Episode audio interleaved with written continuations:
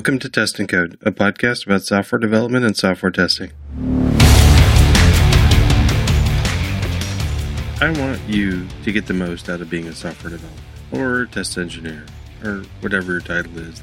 The most fun, the most value, the more career options, probably more responsibility, maybe even more money. That'd be cool. I want you to start or continue studying and practicing your skills, but not just random practice. I've got a strategy to help you focus what to study, and your job doesn't count as practice. You may be able to incorporate practice into your workday, but that's another matter. We'll cover that at the end. Thank you to PyBites Code Challenges for sponsoring this episode. Check, check them out at testandcode.com slash PyBites and listen to their segment later in the show. By the way, they didn't prompt me to do this topic.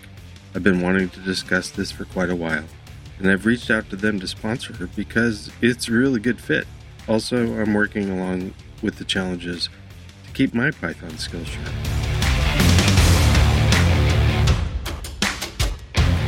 If you think of anyone you admire in any field outside of software, practice is probably a huge part of why they're good. Athletes practice more than they compete. Artists practiced in sketches and partial drawings and subject studies. Musicians? Same. Public speaking? Yep. What else? Dancers, skateboarders, woodworkers, jugglers, actors, comedians? All yes.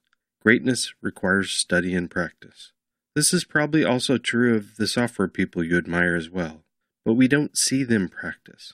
If you write software on the job, does that count as practice? Parts of it, if you approach it right. But just doing what's asked of you that you already know how to do and have already done before doesn't count. It's not going to extend your skills to push you further. Please don't dismiss the study and practice outside of work. It's something you don't have time for. My suggestion will be 20 to 30 minutes a day, three to four times a week, and once a week doing a one hour practice session. You have the time. I've got my advice for how to study and practice but before we get to that, I want to share some parts of articles I've been reading on the subject. I'll link to all of these articles in the show notes. Let's start with practice practicing programming from Steve Yegg. I think it's Yegg. Here are some quotes. Contrary to what you might believe, merely doing your job every day doesn't qualify as real practice. Going to meetings isn't practicing your people skills, and replying to mail isn't practicing your typing. You have a set you have to set aside some time once in a while to do focused practice in order to get better at something. As it happens, we don't get much better. As it happens, we don't get much time on the job to improve our skills. For the most part, it's up to us as engineers to take our own training into our own hands. Yes, there's some training, and there's some mentoring, and there's some book club discussions and so on, but in the NFL, people practice daily. That's what practicing is all about doing things repeatedly, daily, habitually to get better as fast as possible. The most important thing you learn in college is how to learn on your own. They teach you how to research and how to apply the scientific method and question your own findings, and they give you the fundamentals of math, language, social sciences, etc., so that when you want to learn something, you know how to figure it out for yourself. But practice looks different for software. That's why we don't see people practicing. Unlike the NFL, programming is a profession for which you which practicing is usually most effective if you're doing it alone, or at most with one other person. It requires quiet concentration and deep thinking, and you absolutely must solve the problems yourself rather than just seeing the solution done for you. In a nutshell, if you're a programmer, you need to take matters into your own hands and train yourself. Programming happens to be a discipline in which you can squeeze practice drills into nooks and crannies in your schedule. You don't need to get into uniform and allocate a three hour session for it. That's all Steve's stuff. Steve goes on to list 12 exercises he calls practice drills. The first practice drill is writing is this. He says, write your resume, list all the relevant skills, then note the ones that will still be needed in a hundred years. Give yourself a 1 to 10 rating on each skill. I'll let you read the rest of his article on your own. They're all good ideas, but I like to focus on putting your resume at number one. I like that focus. I think the 100 years thing is to get you to think about people skills as well as, as, well as nitty gritty technical details and de- technical skills. We'll get back to the resume in a bit. Let's hear from someone else. This time, it's Jeff Atwood from Coding Horror in his article, The Ultimate Code Kata. Jeff pulls from the Scientific American, a Scientific American article with a quote, What matters is not experience per se, but effortful study, which entails continually tackling challenges that lie just beyond one's competence. He also references Steve's article and a couple of other articles, including the awesomely named Teacher Programming, Teach Yourself Programming in 10 Years by Peter Norvig. But right now, right now I want to highlight Jeff's two extra suggestions. His two suggestions are one, write a blog. I started this blog in early 2004 as a form of effortful study. From those humble beginnings, it was turned into the most significant thing I've ever done in my professional life. So you should write blogs too. The people who can write and communicate effectively are all too often the only people who get heard. They get to set the terms of the debate. And number two, actively participate in a notable open source project. Or three, all of the fancy blah blah blah talk is great, but are you a talker or a doer? This is critically important because you will be judged by your actions, not your words. Try to leave a trail of public, concrete, useful things in your wake that you can point to and say, I helped build that. So those are his two things. I want to leave you with one more quote from him. He wrote, When you can write brilliant code and brilliant prose explaining the code to the world, well, I figure that's the ultimate code kata. This is great advice. So, how do I beat that? What are I'm not even going to try to beat that, but I do have some suggestions as well. And this seems like a decent cliffhanger to uh, thank our sponsor. Thanks to PyBites Code Challenges for sponsoring this episode. The best way to learn and improve your Python skills is through intentional practice. Reading books and watching videos is great, but nothing beats actually writing code and solving problems. PyBites Code Challenges is an in browser Python coding platform that offers a series of bite sized exercises of varying difficulties, each designed to teach and push your Python skills to the next level. All exercises, or bites as they're called, can be solved entirely within your browser, meaning no frustrating environments to configure. Even better, you're not coding alone. PyBites Code Challenges offers an active and supportive global community of Python programmers who are coding right along with you. Stuck on an exercise? Hit up the community for some feedback on your code. The experience is tailored to help you learn and improve by pushing you to code towards PyTest tests. If improving your Python code is a priority, you won't want to miss out on this deal for testing code listeners. Subscribe to Code Challenges using the link in the show notes to get 20% off the monthly premium tier or the annual scri- subscription. Sign up now and you'll be coding in no time.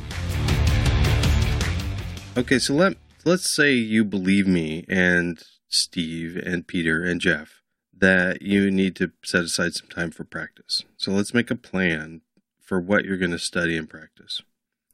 Let's start with your resume. I think it's a good idea to have one up to date. Well, a starter resume at least.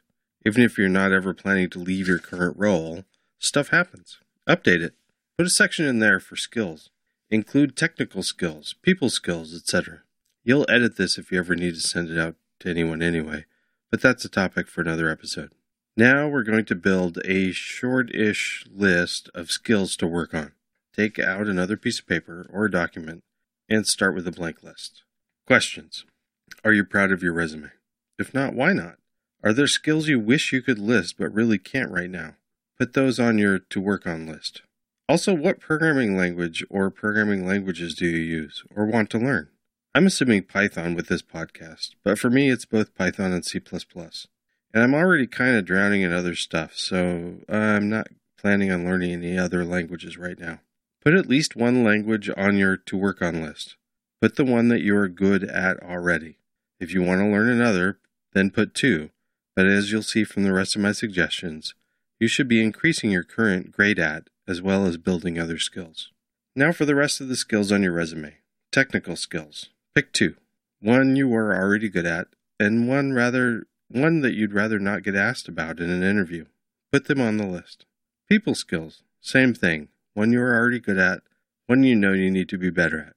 If you don't have any people skills on your resume skill list yet, let's come up with a few.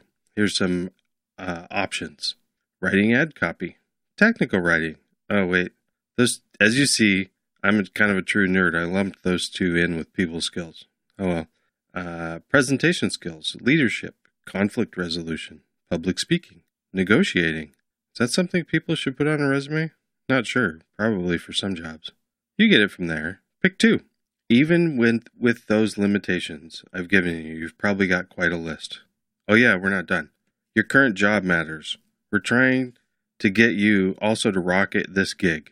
Go dig out your last performance review. Do the thing do the things mentioned in it that you were good at match the things on your list? At least something. If your boss says you're good at something, believe them. Is there something you've been told you should work on but you haven't yet? Put it on the list. Okay, this is a big list. What do we do now? First, we follow the cover of the Hitchhiker's Guide to the Galaxy and don't panic. You're not going to work on all of this at once. It's just a reality check that you're not perfect and you can always get better. But if you've gotten this far, you've gotten farther than most of your peers. So yay. This might be a dis- so this might be a decent sized list. Seriously, don't panic. About half of it you're already good at. You're just trying to rock at it better. Now it's your choice. How many things do you want to work on? Two things? Three things? What do you want to prove, improve on ne- in the next month? In the next three months? Don't plan further than that. I don't think so. Just what are you working at, going to want to work on right now? Just pick a couple things. Really, for right now, just pick two or three off the list. At least one should be one that you're already good at. At least one should be something you're not so great at. Now we're going to plan time in your calendar.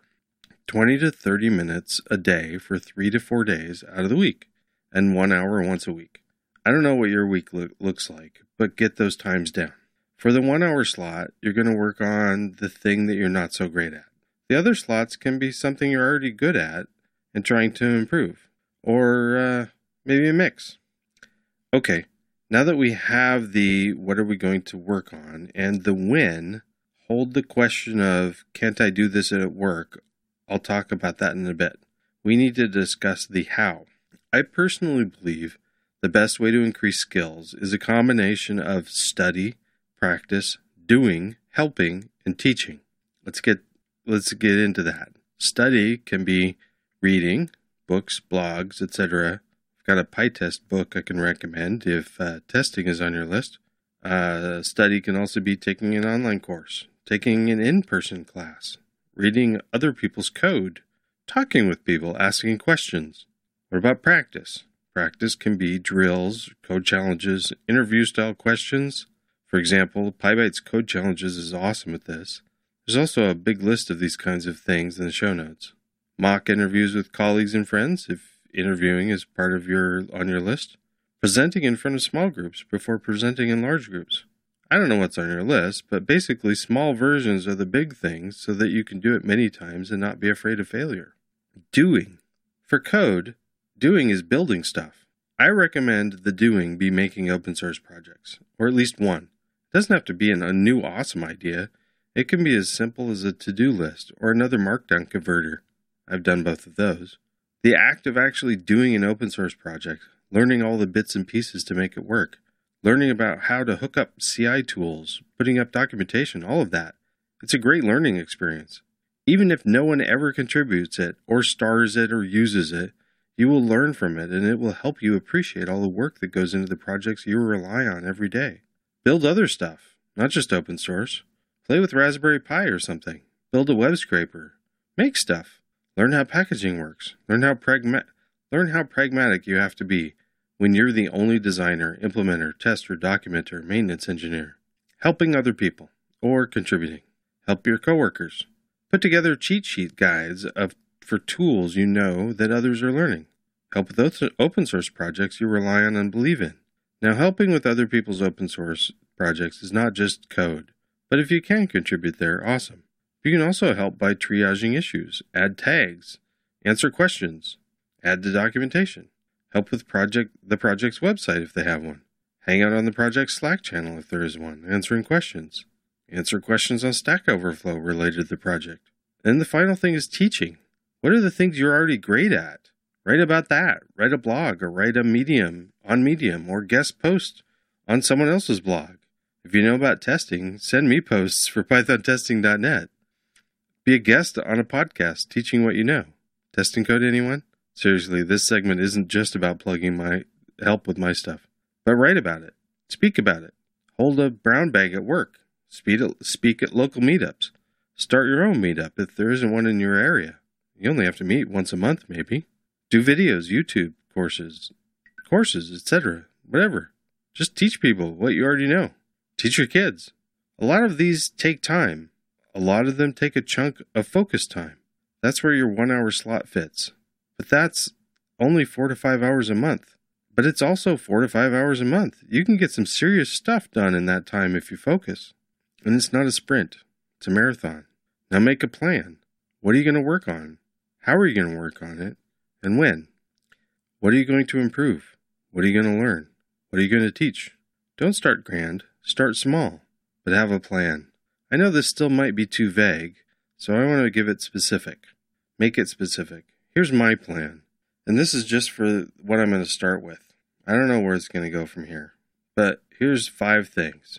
I'm going to expand my Python knowledge by doing one PyBites code challenge four days a week. Two, read one online article on testing per week. Three, follow along with an ebook on Django. This is part of my one hour exercise. Four, I want to contribute back by trying to answer one to two Stack Overflow questions about PyTest per month. I look up questions at least once a week, but I'm only holding myself to trying to answer one to two. Write more. This is number five. I know that's totally vague and lame, but PythonTesting.net is kind of stagnant, and that's not good. I'd like it to not be stagnant. I'm also trying to keep up with 52 episodes this year of testing code and make sure I research enough Python articles, info, lab, libs, tools, etc. for 52 episodes of Python Bytes. By the way, we'd love to have people help us on host Python Bytes. Let me know if you're interested. But that podcasting stuff is my own crazy, not yours. My first five things really don't take long, and they're fun. It's it's not an overwhelming list. And next month, I'm going to reevaluate it and make a new plan. You don't got to finish an ebook or a course. Just keep learning and getting better. What is this all for? It seems like even though it's just a little bit of time out of your day, why? Why why should you do this? Well, it's to help you be proud of what you do. It's about so much, and it works. I'm not trying to get you to become an entrepreneur or build a company or change the world. I'm trying to get better about what you already do, what you're already good at. I want you to love your job. If you don't love it already, expand your role until you do. If you can't expand your role until you love your job, then find another job. Learning more skills will help you. It will help your company. Look at your current role, your current team, really everything. Can you add value in places that you don't even seem like they're part of your problem? Add value. Do it. Make it your problem. I can't tell you the number of times stuff I learned with my own free time because I wanted to turn wanted just because I wanted to turned out to be useful at work. And I never really know the real benefits of how they're going to affect me. My desire to be better at public speaking led me to podcasting. Podcasting led me to interviewing people, which led me to improve my listening skills. These listening skills have helped me be a better manager, a better father, a better husband. I never thought that that was going to happen. Okay, now work time if you, I know all this studies can make takes time, and some people don't have a lot of free time. Can you do this time at work? First, put together your plan for how you're going to spend your 30 minutes four times a week and one hour once a week. What are you going to work on? Will it improve your work? If so, take it to your boss. Ask them if you can spend that time at work. But here's the catch if they say yes, then double down. Double those times. Half on their clock, half on your clock, half on your free time. That seems fair, doesn't it? If your work is willing to let you improve yourself on the clock, then I think you can take a few hours of your so- out of your social media and TV budget to improve also.